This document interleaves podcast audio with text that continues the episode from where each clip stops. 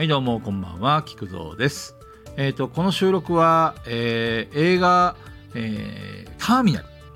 を見た、えー感想の収録になります。なので、まだ見たことないという人は、えー多分にネタバレを含みますので、回り右でお願いします。というわけで、えーターミナルを見ました。えっ、と、2000何年かな？結構今から20年ぐらい前の古い映画なんですけど、まあ、簡単なエピソードっていうか、あまあ、この、これを聞いてる人はご存知だとは思うんですけども、その要は、えっ、と、旅行に来た、えー一人の男が、まあ、アメリカ合衆国に旅行に来たんですよね。で、えっ、と、その空港にたどり着いた、えーすぐその直後に、その自分の国が、なんかあのクーデターが起きて、で、政府が崩壊しちゃって、そのビザとかパス、そのなんていうか、こう、渡航権っていうんですか、まあ、いろいろそういうのが全部無効になっちゃうっていうシチュエーションなんですよね。なんで、あなたはもう、そのアメリカ合衆国に入れませんよ。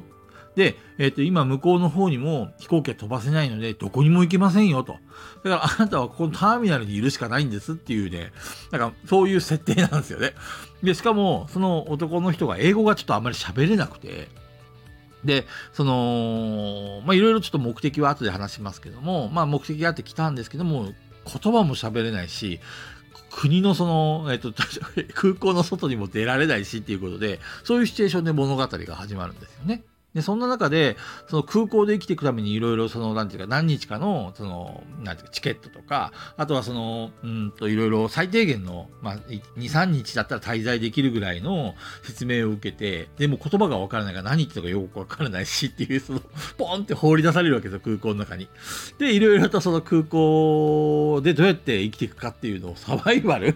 みたいな感じのね、映画ですげえ、今まであのいろんな映画見てきましたけど、あまり聞いたことないシチュエーションで面白いなと思ってね、あの、聞いてました。で、あの、主人公がだんだんとこう、なんていうんですか、その、自分の国がクーデターが起きて、ね、帰れなくなったっていうことも最初説明を受けるんですけど全然言葉が分かんなかった。分かんなかったんですけどもあの空港内で流れてるテレビとか見ながらだんだん理解していってでかつそのなんていうかな言葉をねアメリカの英語の言葉を少しずつ少しずつこう習得していってであのいろいろしゃべまあ片言ですけど喋れるようになるんですよね。そのなんかコミカルなそのコミュニケーションっていうのがすごく面白くて見ててくすりと笑うようなねそういうシチュエーションも多くてすごいいい映画でしたね。でその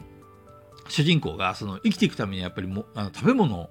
を手に入れなくちゃいけないんですけどもそのチケットなんか早々になくしちゃったりとかしてもう食うにも食えず困ったなっていうところでそのなんていうかカート？なんかあのお買い物カートみたいなのを所定の場所に、えっと持って帰ってくるとなんかこうお金がチャリンチャリンってね入って出てくるようなことを見つけてであのーあのだんだんとこうなんですか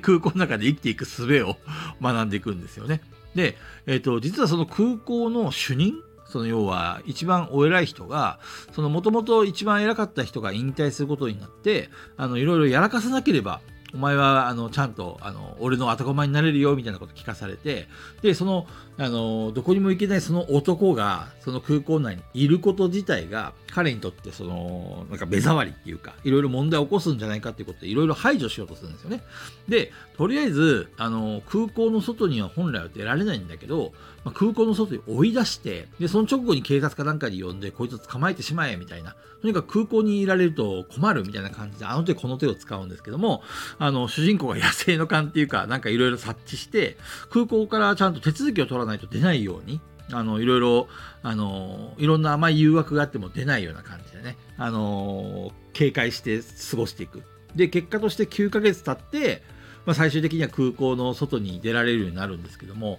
まあ、その過程が非常にあの面白かったですね。だんだんその空港内で例えばあの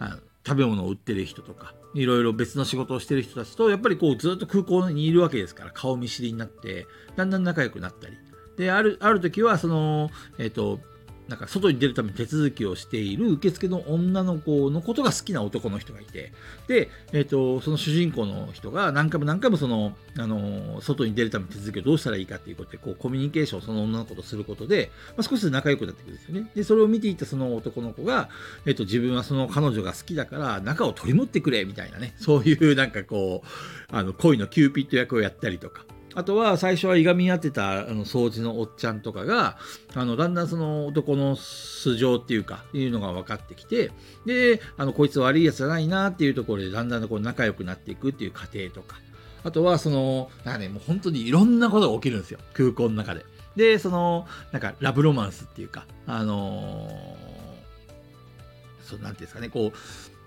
男、妻子持ちの男に、えっと、ことが好きな、あの、シチュワーデスさんが、